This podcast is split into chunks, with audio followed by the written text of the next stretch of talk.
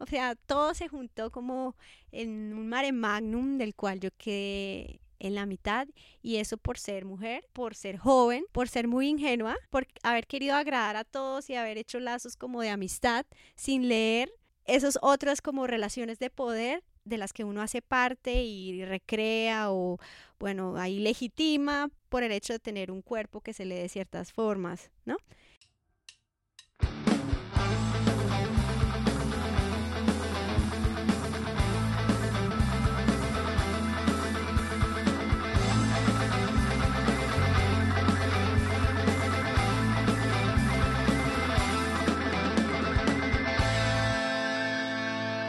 Bueno, bienvenidos a un nuevo episodio de No se aceptan piropos. El día de hoy eh, yo, Andrea Borrero, voy a ser su host y me acompaña alguien muy especial.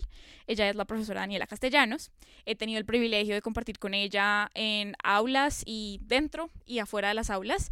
Y la quise invitar hoy para que habláramos de un tema que a mí me, en lo personal, em, me afecta mucho, diría, me, me aborda mucho y es el tema del trabajo de campo con enfoque de género.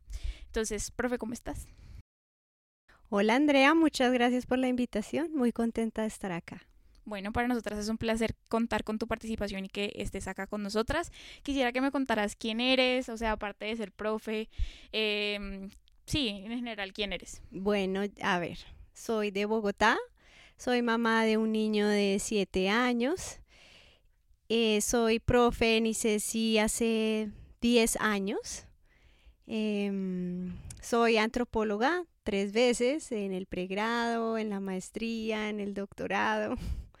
Tengo un esposo también antropólogo que no es colombiano y trabaja aquí en Cali. Y diría eso, por ahora.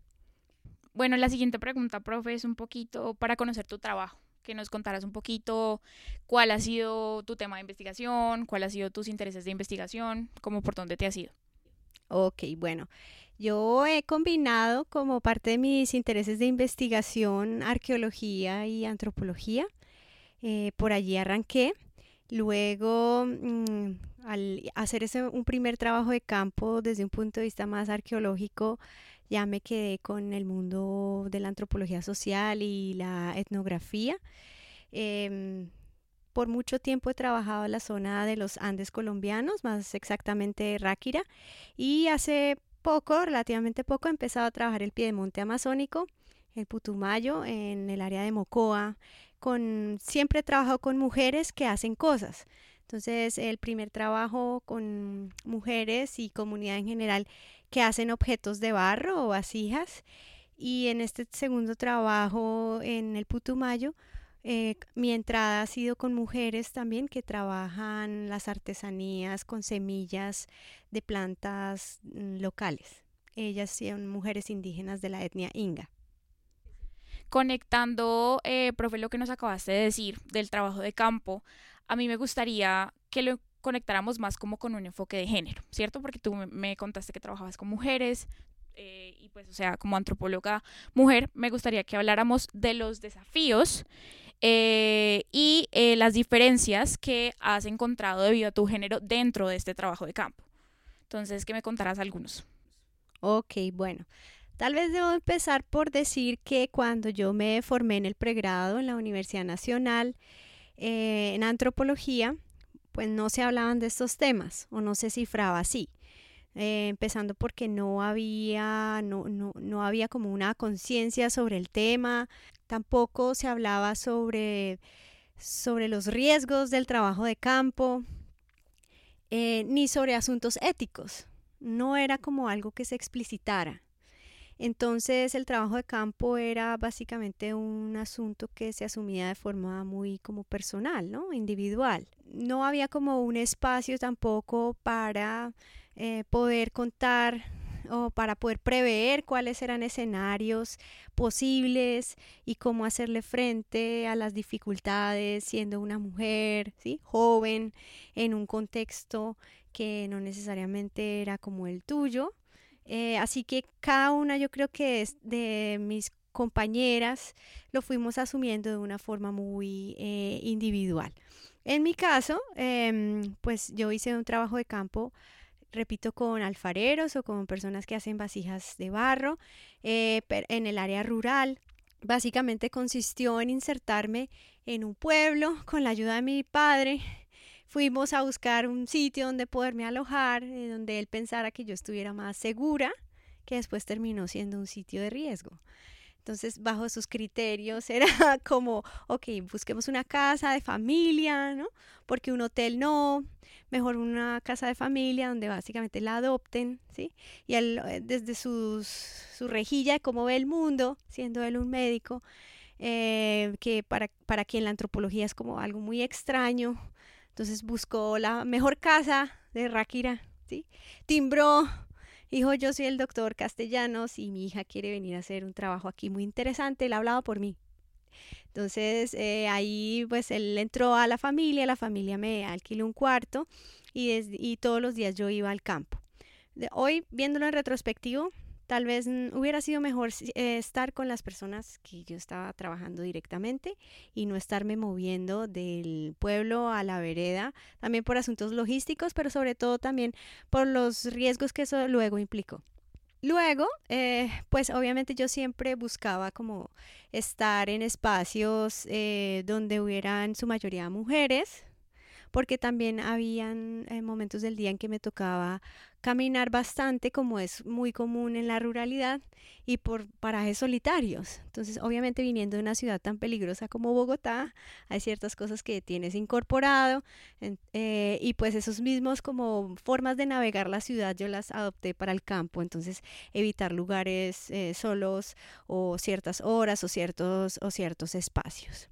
Así que de manera muy intuitiva, porque repito, no hubo una preparación para esto, eh, busqué siempre rodearme de mujeres y como yo estaba buscando como alfareras que, eh, que eh, hicieran distintas técnicas de alfarería, muchas veces ellas eran mujeres mayores.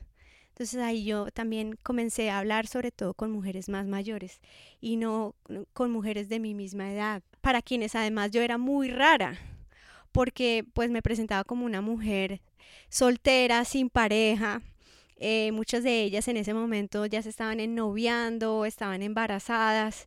Entonces la diferencia con estas mujeres de mi misma edad era muy marcada en términos de nuestras trayectorias y nuestras proyecciones hacia la vida. Y un poco la pregunta de por qué usted viene sola, quién es su novio, cuál es, o su, no tiene hijos, era una pregunta que en ese momento pues sola, no me la había hecho hasta que las, hasta que las conocí. Eh, y me fue más fácil relacionarme con mujeres mayores, quienes además tenían un excelente sentido del humor eh, y, y un humor siempre con doble sentido, además un humor muy picante, ¿sí? Entonces, para mí, pues, al contrario de lo que uno podría pensar, qué aburrición vivir con unas viejitas, ¿qué le van a decir a uno? Pues ellas eh, era una escuela y sobre todo empezando sobre los hombres, por ejemplo. Sobre la sexualidad y unos temas que yo no pensé que uno pudiera encontrar eh, viviendo con mujeres de la tercera edad, pues.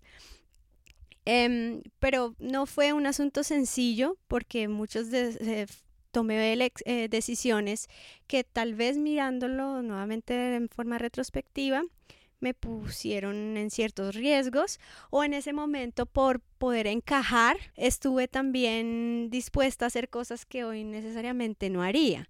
Entonces, eh, a todo sitio que me invitaban, yo sí decía, sí quiero ir, aunque estuviera cansada.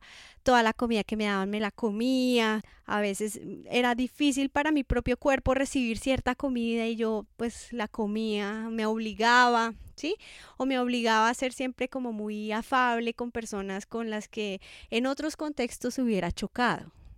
Eh, pero ahí yo suspendí muchas de las cosas que yo era en la ciudad y creo que tenía que ver con, también con la idea de agradar a todos y de que no podía perder nada de lo que estaba pasando en el trabajo de campo porque eso de pronto eh, iba a hacer que la gente no me hablara, no me quisiera, no quisiera compartir conmigo y yo estaba dispuesta a toda costa a entrar en esa comunidad y a ganármelos o a ganarme su confianza sin muchas veces pensar cómo eh, mi, propio cuerpo, mi propio género, mi propia historia eh, podrían chocar o, o, también exponerme a ciertos peligros y eso después terminó, terminó pasando yo creo por esa ingenuidad y de, de querer agradar a todos ¿sí?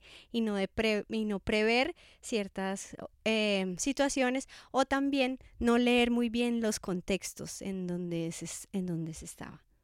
Bueno, profe, pues de acuerdo a esto que nos contabas, tú haces referencia a muchas cosas eh, importantes, hablas pues del tema de género, del tema del contexto, de la historia que uno como, como ser humano en general carga. Y a mí me gustaría que nos contaras como algunas situaciones específicas donde tú dijiste como que, bueno, por ser mujer, como que me sentí más en peligro eh, que si fuera un hombre. Entonces, que nos contaras como ciertas em, situaciones específicas aparte de las que nos acabaste de contar. De acuerdo, bueno. Resulta que em, en la casa en donde yo me hospedé y donde mi papá bien pensó que era el lugar más seguro, ellos tenían, como en toda familia, eh, una parte de la familia que, que ocupaba una posición inferior. ¿Sí? En este caso era como un sobrino eh, que además no mm, dormía en la cocina y que creo que por su historia problemática y por no tenía eh, ni su mamá ni él como el mismo estatus dentro de esta familia. Pero eso era algo que yo no, no alcanzaba a leer bien. Él era estudiante de últimos años de un colegio con énfasis como en turismo comunitario y, y ante la inquietud mía como de querer conocer todo lo de Ráquira, así todos los lugares y esa ingenuidad para, para además agradar a todos y que se me abrieran las puertas, pues él eh, me hizo ciertas invitaciones como a caminar en, lugares y allá mm, pues en esa geografía que es muy quebrada, ¿no? Mucho, muy montañosa, hay sitios donde si uno no tiene un carro o una moto es difícil llegar y son muchas horas de caminata. Entonces yo estuve dispuesta a hacerlo y fuimos a varios lugares muy interesantes, muy bonitos y con mucho material arqueológico que en ese momento yo quería como rastrear. Pero eh, a medida que fuimos como desarrollando una amistad o lo que para mí era una, una amistad, em, se le complicó. Y eso fue también en parte mi como dificultad de leer, que pues de leerme ahí como una mujer joven, ¿cierto? Que se veía aparentemente sin compromisos o una extraña eh, que no calzaba como con las categorías de feminidad que había en ese contexto, porque allí todas las mujeres tenían ya su pareja, tenían hijos, ¿sí?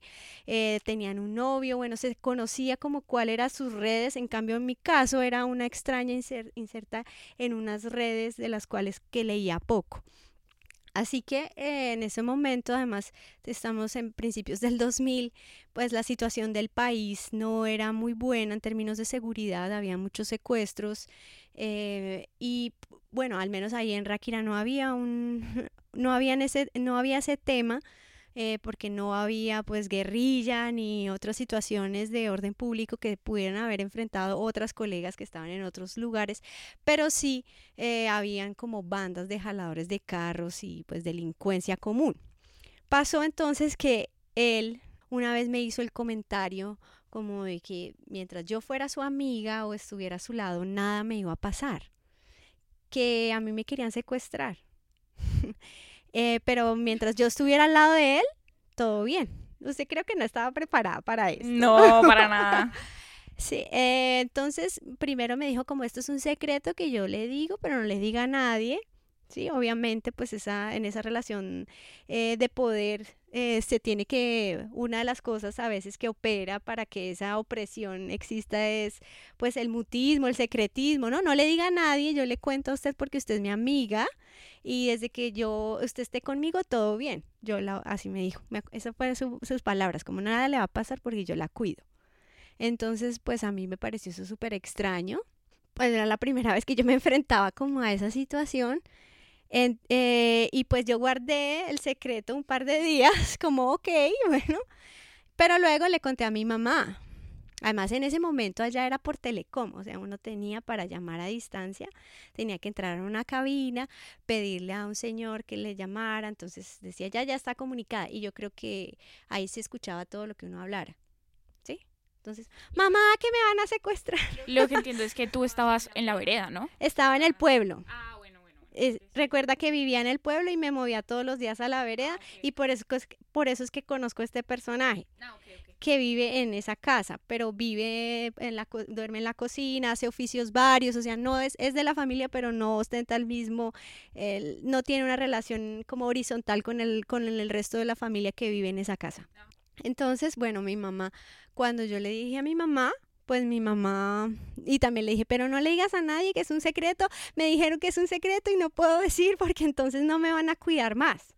Mi mamá también cayó como en esa cadena por un par de días, no aguantó más y luego le dijo a mi papá. Eh, mi papá entonces se lo comunicó, él trabajaba en una multinacional en ese momento y se lo comunicó a, como al jefe de seguridad quien hizo las averiguaciones con el Gaula. No estábamos preparados. Sí, esto escaló.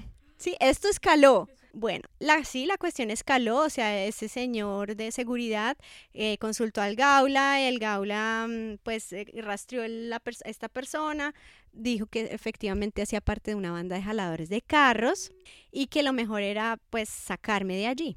Bueno, entonces mi papá no me avisó porque esto todo tenía que ser pues sin previo aviso cuando recibo una llamada de mi mamá diciendo, eh, empaque porque su papá va por usted en media hora. Yo, ¿cómo así? Sí, eh, ya no puede estar allá.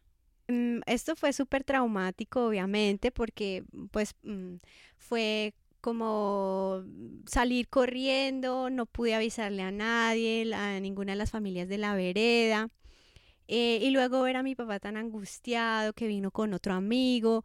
Eh, y además yo ahí en Ráquira, em, pues fue la primera vez que yo viví sola.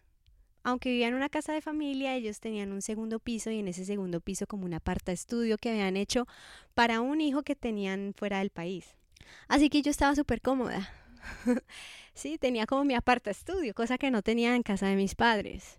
Luego cuando ve a mi papá allí como tan, y además súper angustiado, mirando como para todos lados, y como montes en la camioneta, y incluso yo le decía, pero papi, yo pagué un mes más. Dijo, no importa, va a perder la plata, pero aquí nos vamos ya. Y también como sentirme otra vez como que no tenía mm, ahí espacio para yo tomar decisiones, nuevamente como una niña, ¿no? Muy vulnerable, pero sin entender qué es lo que ocurre. Pero eso no paró allí. No. Resulta que, bueno, yo me fui muy triste, muy triste, sin saber si lo que había hecho en ese, hasta ese momento me servía para graduarme o no, muy rota, ¿no? Mi papá muy enojado, o sea, también como con una crisis familiar. Como estaba en un, en un semestre de trabajo de campo, no tenía además ninguna clase en la universidad. O sea, mi, mi tutora nunca supo esto. Totalmente suelta, como una rueda suelta. Alguno de mis compañeros que me visitó sí supo, pero más por cuestiones de amistad que por cuestiones institucionales, o sea, sin desprovista de cualquier como relación institucional, ¿sí? Luego, estando en Bogotá, eh, mientras hacía, intentaba hacer sentido de todo eso, recibo una llamada y es este hombre, ese joven, pues, eh, nuevamente llamándome y diciendo que estaba en Bogotá y que por mi culpa, porque yo había hablado, entonces que él se había tenido que venir también para Bogotá. Un poco como que ahora yo tenía que asumir responsabilidad sobre él porque él estaba en peligro. Entonces, pues eh, yo no, sabía qué hacer, ¿no? Como un poco, eh, sí, en un tono de amenaza. Él llamó esa vez, bueno, yo mantuve ahí la llamada muy nerviosa, mi mamá sí me escuchaba como que está pasando, pero yo no, no dije nada hasta que otra vez en esas que llamó, como, bueno, ¿y usted qué pensó? ¿Qué va a hacer? ¿Sí? ¿Cómo me va a ayudar? Mi papá estaba ahí atrás mío, entonces agarró el teléfono, dijo que ya el teléfono estaba interceptado y que la policía lo iba a agarrar y bueno, eh, insulto va, insulto viene, ¿sí? Y, y pues yo ahí en, esa, en medio de esa situación. Em, así terminó el, mi primer trabajo de campo, de lo que después sería un libro que nada de eso refleja, ¿sí? Nada de eso refleja. Y pues eh, terminó muy, de una manera muy, muy mal para todos los involucrados. La gente no volvió a saber de mí, en ese momento pues no habían celulares, ¿sí? Era como que le pasó esta rolita, se desapareció. Em, y, y, pues yo también sentía como que esto no había tenido como un cierre. em, en, mal en mi casa, porque mi papá como, ¿por qué estudia eso? ¿Sí? ¿Qué necesidad hay de que usted tenga que irse a eso, a buscar peligros? ¿Sí? Busque otra carrera.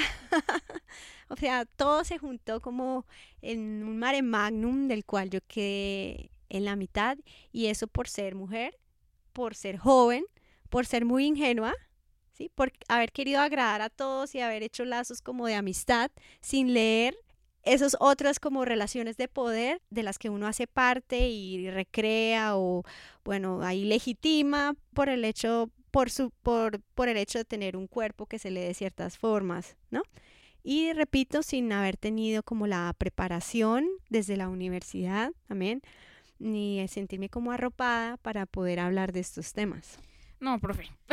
primero que todo, es verdad, yo no he estado preparada para esta historia, primero. Y lo segundo es que a mí me parece muy importante como que hablemos de esto, ¿no? Que le demos la visibilidad que tiene, porque como tú muy bien decías, digamos que esto no va a estar en el libro que, que tú escribiste, como que son cosas que se viven y que estoy segura que miles de mujeres en el trabajo de campo viven. Por ejemplo, una etnografía que leímos recientemente, una etnografía feminista en contextos de múltiples violencias, ella también cuenta como todas las cosas que, les tocó, que le tocó vivir, siendo mujer, siendo joven, siendo latina, entonces como que todas esas cosas que también hacen parte de nosotros que nos hacen ver las cosas de cierta manera. Entonces, primero, gracias pues por compartir esto que te pasó. Me imagino que no fue nada, nada fácil. Entonces, pues por ese lado, creo que es, o sea, en verdad mucho valor y como que gracias a Dios que pudiste salir de ahí. Y lo otro, profe, que te quería preguntar es, tú en tu trabajo hablas de vasijas, hablas de materialidades, de corporalidades, y hay una parte de mm, un ensayo que leí tuyo que me llamó muchísimo la atención y es que hablan de que la forma en cómo las mujeres hacen las vasijas son diferentes a las formas en cómo los hombres hacen las vasijas. Entonces quisiera que me contaras un poquito de eso, de pronto de cómo eh, la forma en que una mujer hace la vasija es un poco más curva, un poco más gruesa, no sé, que me contaras un poquito de eso, cómo lo podemos ver y cómo lo podemos relacionar en temas de género. Ok, bueno, eso abre como todo un, una ventana hacia pensar eh, los objetos en términos también del género, que no es algo tan intuitivo cuando hablamos de objetos tan ordinarios como objetos cerámicos que en este caso son usados como materas. Pero allí eh, hay que eh, tener presente que Estamos hablando también de un material como la arcilla, que es un material muy plástico, que se deja moldear modelar por unas manos y que básicamente se vuelve en la copia como de, de ese artífice. Entonces, si fuera tal vez otro material, sería distinta la relación que después se establece con el objeto final, que es esta vasija. Entonces hay un marcador muy eh, importante que tiene que ver con que el artesano o la artesana puede moldear y modelar una, una, materia eh, y una materialidad que es la arcilla, imprimiéndole aspectos de su cuerpo, de, de su anatomía.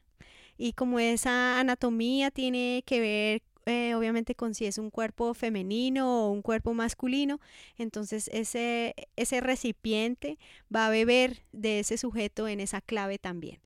Entonces, por ejemplo, una, una buena amiga, Doris, ella hablaba de cómo su hermano y ella habían aprendido ambos de su mamá, pero nunca los dos, nunca la vasija sería igual así hicieran los mismos pasos o la, misma, eh, la misma técnica, porque cada uno eh, dejaba una huella de su propio cuerpo en la vasija. Que justamente ese es el ejemplo. De acuerdo.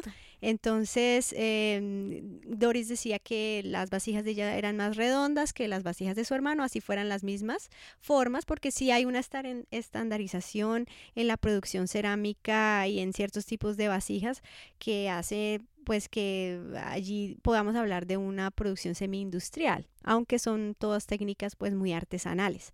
Y otra de las maneras en la que ella explicaba es, eh, se da a través de ciertos rasgos también anatómicos de la vasija, porque la vasija tiene un cuerpo que está marcado por ciertos como rasgos en donde se, en donde se puede ver también los detalles del cuerpo de quien la hizo. Entonces tiene asas o orejas, tiene una boca o una jeta, tiene barriga, tiene cola o culo, así les dicen, y entonces en esos, en ciertos rasgos anatómicos como las orejas, se puede ver si es una mano femenina o una mano masculina quien ha modelado esa oreja, empezando porque las orejas son tal vez de las cosas más difíciles de hacer, que requieren ciertas destrezas, eh, y ellas además lo, ponen muy en marca de, de género, porque dicen, bueno, las, las manos de las mujeres son más hábiles porque hacen muchas tareas de la cocina como pelar papas. Al pelar papas, entonces los dedos adquieren cierta flexibilidad que no tienen los hombres que cogen más el asadón, que hacen eh, como tareas más bruscas. Entonces, cuando hacemos las orejas o las asas, eh, esa flexibilidad de los dedos sirve para poderle dar la curvatura a lo que después será la agarradera de una vasija, ¿no? Y allí incluso como ellas la hacen como una línea una ranura, esa ranura se hace con la uña. Entonces ellas ahí pueden encontrar también eh, no solamente si es femenino o masculino, sino qué cuerpo femenino en específico lo hizo. Si es Doris, si es Tránsito, si es Marina, por el tipo de oreja. Y eso, es, eso, eso era bien, bien interesante porque, mm, bueno, esto nos remite a otra discusión en el Renacimiento cuando hubo una serie de copias de originales, ¿no? Donde cuando la gente no marcaba sus cuadros y habían una serie de copias y luego más adelante todos esos historiadores del arte como intentando ver cuál es un original Michelangelo, cuál es el original, porque muchos de estos maestros pues tenían era muchos discípulos que además fueron los que terminaron haciendo cuadros de estos o frescos muy famosos. Entonces una de las maneras más adelante em, como para poder identificar la copia del original era a través de ciertos rasgos muy mínimos y anatómicos como las orejas. Entonces las orejas decían si ese era una copia o un original de uno de estos grandes maestros del Renacimiento que no puso su nombre en la obra. Entonces son detalles como anatómicos, ¿sí? Los en últimas donde allí el que copia no copiará, porque es algo muy sí, microscópico y eh, parece a que algo así opera en, en los lentes que permiten clasificar el mundo de estos grupos y es que en un objeto que replica la anatomía de quien lo hizo hay ciertos detalles ¿sí? que no solamente vinculan a mujeres o hombres sino que vinculan cierta mujer ¿sí? en cierto momento de su vida haciendo cierto tipo de objeto, lo cual es increíble porque da ya un nivel como de detalle que no suelen tener ni los arqueólogos, ni los antropólogos, ni los historiadores del arte, ni quienes, pues, ni los diseñadores, pues, cuando están mirando objetos de este tipo, que además eh, quien no tenga ese entrenamiento los va a ver idénticos. Profe, demasiado interesante. Creo que eso es algo que pues como tú dices, uno no ve a simple vista y como que si tú no me lo hubieras dicho, yo creo que pues ninguna como que nos hubiéramos puesto a pensar en eso y me parece demasiado interesante. Profe, ya para finalizar pues esta conversación que hemos tenido, conozco y sé que la antropología, eh, que es nuestro campo, es una disciplina que está demasiado masculinizada es una disciplina que es machista eh, desde sus inicios, como desde sus inicios coloniales y demás. Entonces ya para finalizar, a mí me gustaría preguntarte tú como, ¿por qué decides meterte a este mundo? ¿Cómo es esa cosa de decir, bueno, yo voy a ir a hacer trabajo de campo y sin importar nada, como que voy a, voy a poner como mi huella, voy a estar ahí, siendo con lo mismo que nosotros hablábamos de este contexto, siendo mujer, joven, de Bogotá, como en esto que nos estabas contando, eso por, por, un lado. Y por el otro lado, me gustaría que nos dejaras un consejo para quienes vamos a hacer trabajo de campo ahora, quienes estamos en este mundo, eh, trabajando con género, trabajando desde y por las mujeres, o sea, por, por la igualdad de género, la equidad de género. Entonces quisiera que nos dejaras ese consejo. Ok, bueno, sobre lo primero, además habría que hacer la distinción allí porque no solamente se trata de la antropología, sino también de la arqueología. Si ustedes ven como el estereotipo es Indiana Jones, no es una mujer, ¿cierto? Es un trabajo como que implica además cierta rudeza, del cuerpo, cierta fortaleza y sí se marcaba mucho en algunas salidas de campo cuando teníamos que hacer excavaciones o pruebas eh, pequeñas, o sea, pozos de sondeo en el terreno, que cuando era el momento de que las mujeres, como lo hiciéramos con, con una pala pequeña, un palín. Los compañeros hombres decían, ah, bueno, ahora sí vamos a dormir, le damos como una hora y nos avisa cuando termine, ¿sí? Como, bueno, mientras usted lo hace, vamos todos a dormir, alcanzamos como a echarnos una siesta de una horita, ¿sí? Mientras usted lo hace. ¿sí? Porque es una supuestamente un oficio que involucra además fuerza. Entonces es un medio como muy masculinizado el de la arqueología, yo creo que aún más a veces que el de la antropología, el, de la antropología social. En, en, mi caso, yo creo que la, todas estas reflexiones vinieron a posteriori, porque no, no hubo, como dije, un, como un, una reflexión y un espacio para hablarlo en colectivo, sino que cada quien lo iba como asumiendo y luego a posteriori, luego con estos temas que se volvieron importantes y cruciales, estructurales de la formación, ya el acercamiento fue, fue distinto. Así que en mi caso arrancó pues por una inmensa curiosidad por otras formas de vida y otras formas de entender el mundo, que yo creo que es lo que alimenta nuestra, nuestra disciplina. Eh, y en cuanto a lo segundo, nosotros nos movemos como en una contradicción permanente, yo creo, en, nuestra, en nuestro oficio. Eh, observar y participar, que hace parte de nuestro método, la observación participante, es ahí ya encarna una contradicción o una paradoja, porque o se observa, es decir, se toma cierta distancia para poder observar, o se participa, ¿cierto? Imagínate si estás haciendo una etnografía sobre un baile, pero no puedes bailarlo porque tienes que tomar notas. Es como una paradoja, ¿no? Eh, observas o participas. Y eso también yo creo que hace que muchas veces uno mismo cuando está en trabajo campo como que tenga que suspender ciertas cosas de su propia historia o sí, eh, ponerlas como en suspenso, ciertos como prejuicios o ideas para poder, esa, para poder eso, para poder agradar a todos y no chocar, ¿no? Entonces muchas veces cuando uno escucha lo que dicen ciertas mujeres, ciertos hombres, uno diría, no, con esta persona yo nunca hablaría. Si estuviéramos en Cali, ¿no? Si me la encontrara en Cali, no, no podría tener una conversación. Pero como estoy aquí en campo, entonces yo anulo parte de lo que yo sé eh, y soy para poder agradar, ¿no? Y establecer eh, lazos de confianza con ellos y que me hablen.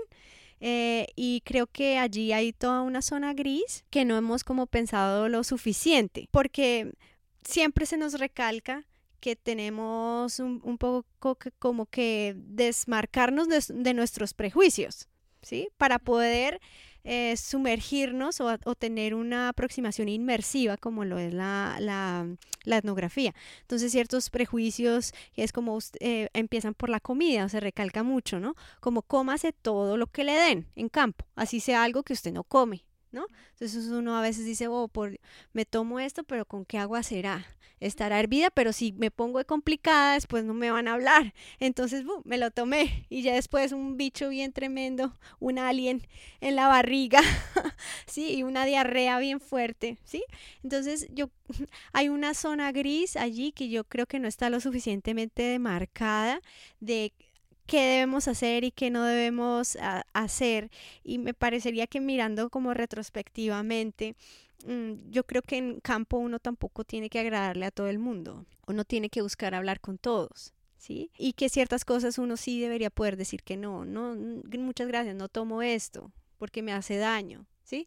Pero a veces no es fácil porque en el ámbito, por ejemplo, de la comida es una puerta de entrada o, una puerta que se cierra. Piensen ustedes cuando reciben a alguien en casa y empieza a hacer caras al servirle alguna comida, ¿no? Se siente muy mal. Así que yo diría, bueno, el, el consejo es no hacerlo como rueda suelta el trabajo de campo, sino siempre en red. Y esto implica tener una relación estrecha con, con la universidad ¿no? Porque se es estudiante de una universidad, que es una comunidad, además una, una comunidad que no solamente es académica, sino de vida. Apoyarse, yo creo, con las con las otras eh, estudiantes que están en la misma en la, en la misma etapa. Me parecería muy ahora que se puede no a través del WhatsApp y otros medios, tener como contacto con, con las eh, y poderse comunicar, bueno, cómo están, qué hacen, ¿no? Eh, me imagino que además son muchas las cosas que se pueden compartir. Entonces, quien está en trabajo de campo también como fortalecer esos, esos lazos con sus propias compañeras y pares que se encuentran en el mismo, en la, en la misma situación. Y ahí seguramente si hay alguien que está enfrentando escenarios difíciles, también lo puede como manifestar, ¿cierto? Tener un diálogo fluido con los tutores o tutoras. Y, o sea, crear, mejor dicho, una red de apoyo importante porque a veces el día a día implica tomar una serie de decisiones sobre las que una no está segura. Y mm, pues esas decisiones acarrean como consecuencias, ¿no? Em, eso, no agradar a todos eh, y tener una red para poder como conversar y contar qué es lo que se está pasando mientras está pasando, ¿no? Eh, para que esas decisiones que se están tomando en caliente, pues de pronto uno pueda medir qué tan acertadas o no están. Eso y diciendo nuevamente que es muy difícil porque es una zona gris, porque es una zona gris, pero ciertamente pues hablarlo ya es un gran avance y creo que también se habla poco de los hombres, de qué les pasa a ellos, porque son unas también unas, yo creo que para muchos que hacen el trabajo de campo unas condiciones difíciles, en el sentido que en muchos lados se les lee bajo pues bajo esta idea de la masculinidad muy fuerte y muchos de nuestros estudiantes por sus propios procesos se están desmarcando de esa idea de masculinidad, ¿cierto? Y en campo les toca ser los más machos de los machos para que los machos lo acepten, porque cómo va a andar con las mujeres, entonces eso ya les crea un montón de problemas y creo que es, de eso también se debería hablar, ¿no? porque creo que están ellos están un poco invisibilizados por el mismo sistema, por la misma sociedad patriarcal, porque eso no se puede, pero hacer trabajo de campo para los hombres también implica muchas cosas porque estamos en un medio muy machista y en otros contextos fuera de los propios, pues ese machismo cobra toda relevancia y ellos tienen que inscribirse ahí para poder ganarse un lugar en el trabajo de campo. Ahí les dejo, bueno, sus primeras, sus próximos temas. Bueno, profe, gracias por pasar por acá, por no se aceptan piropos. Ha sido un honor tenerte aquí y que nos cuentes su historia, tus situaciones que te pasaron en campo y, todo desde tu perspectiva. Gracias. Gracias, Andrea. Espero que todos puedan y todas puedan encontrar algo valioso de esto conversado.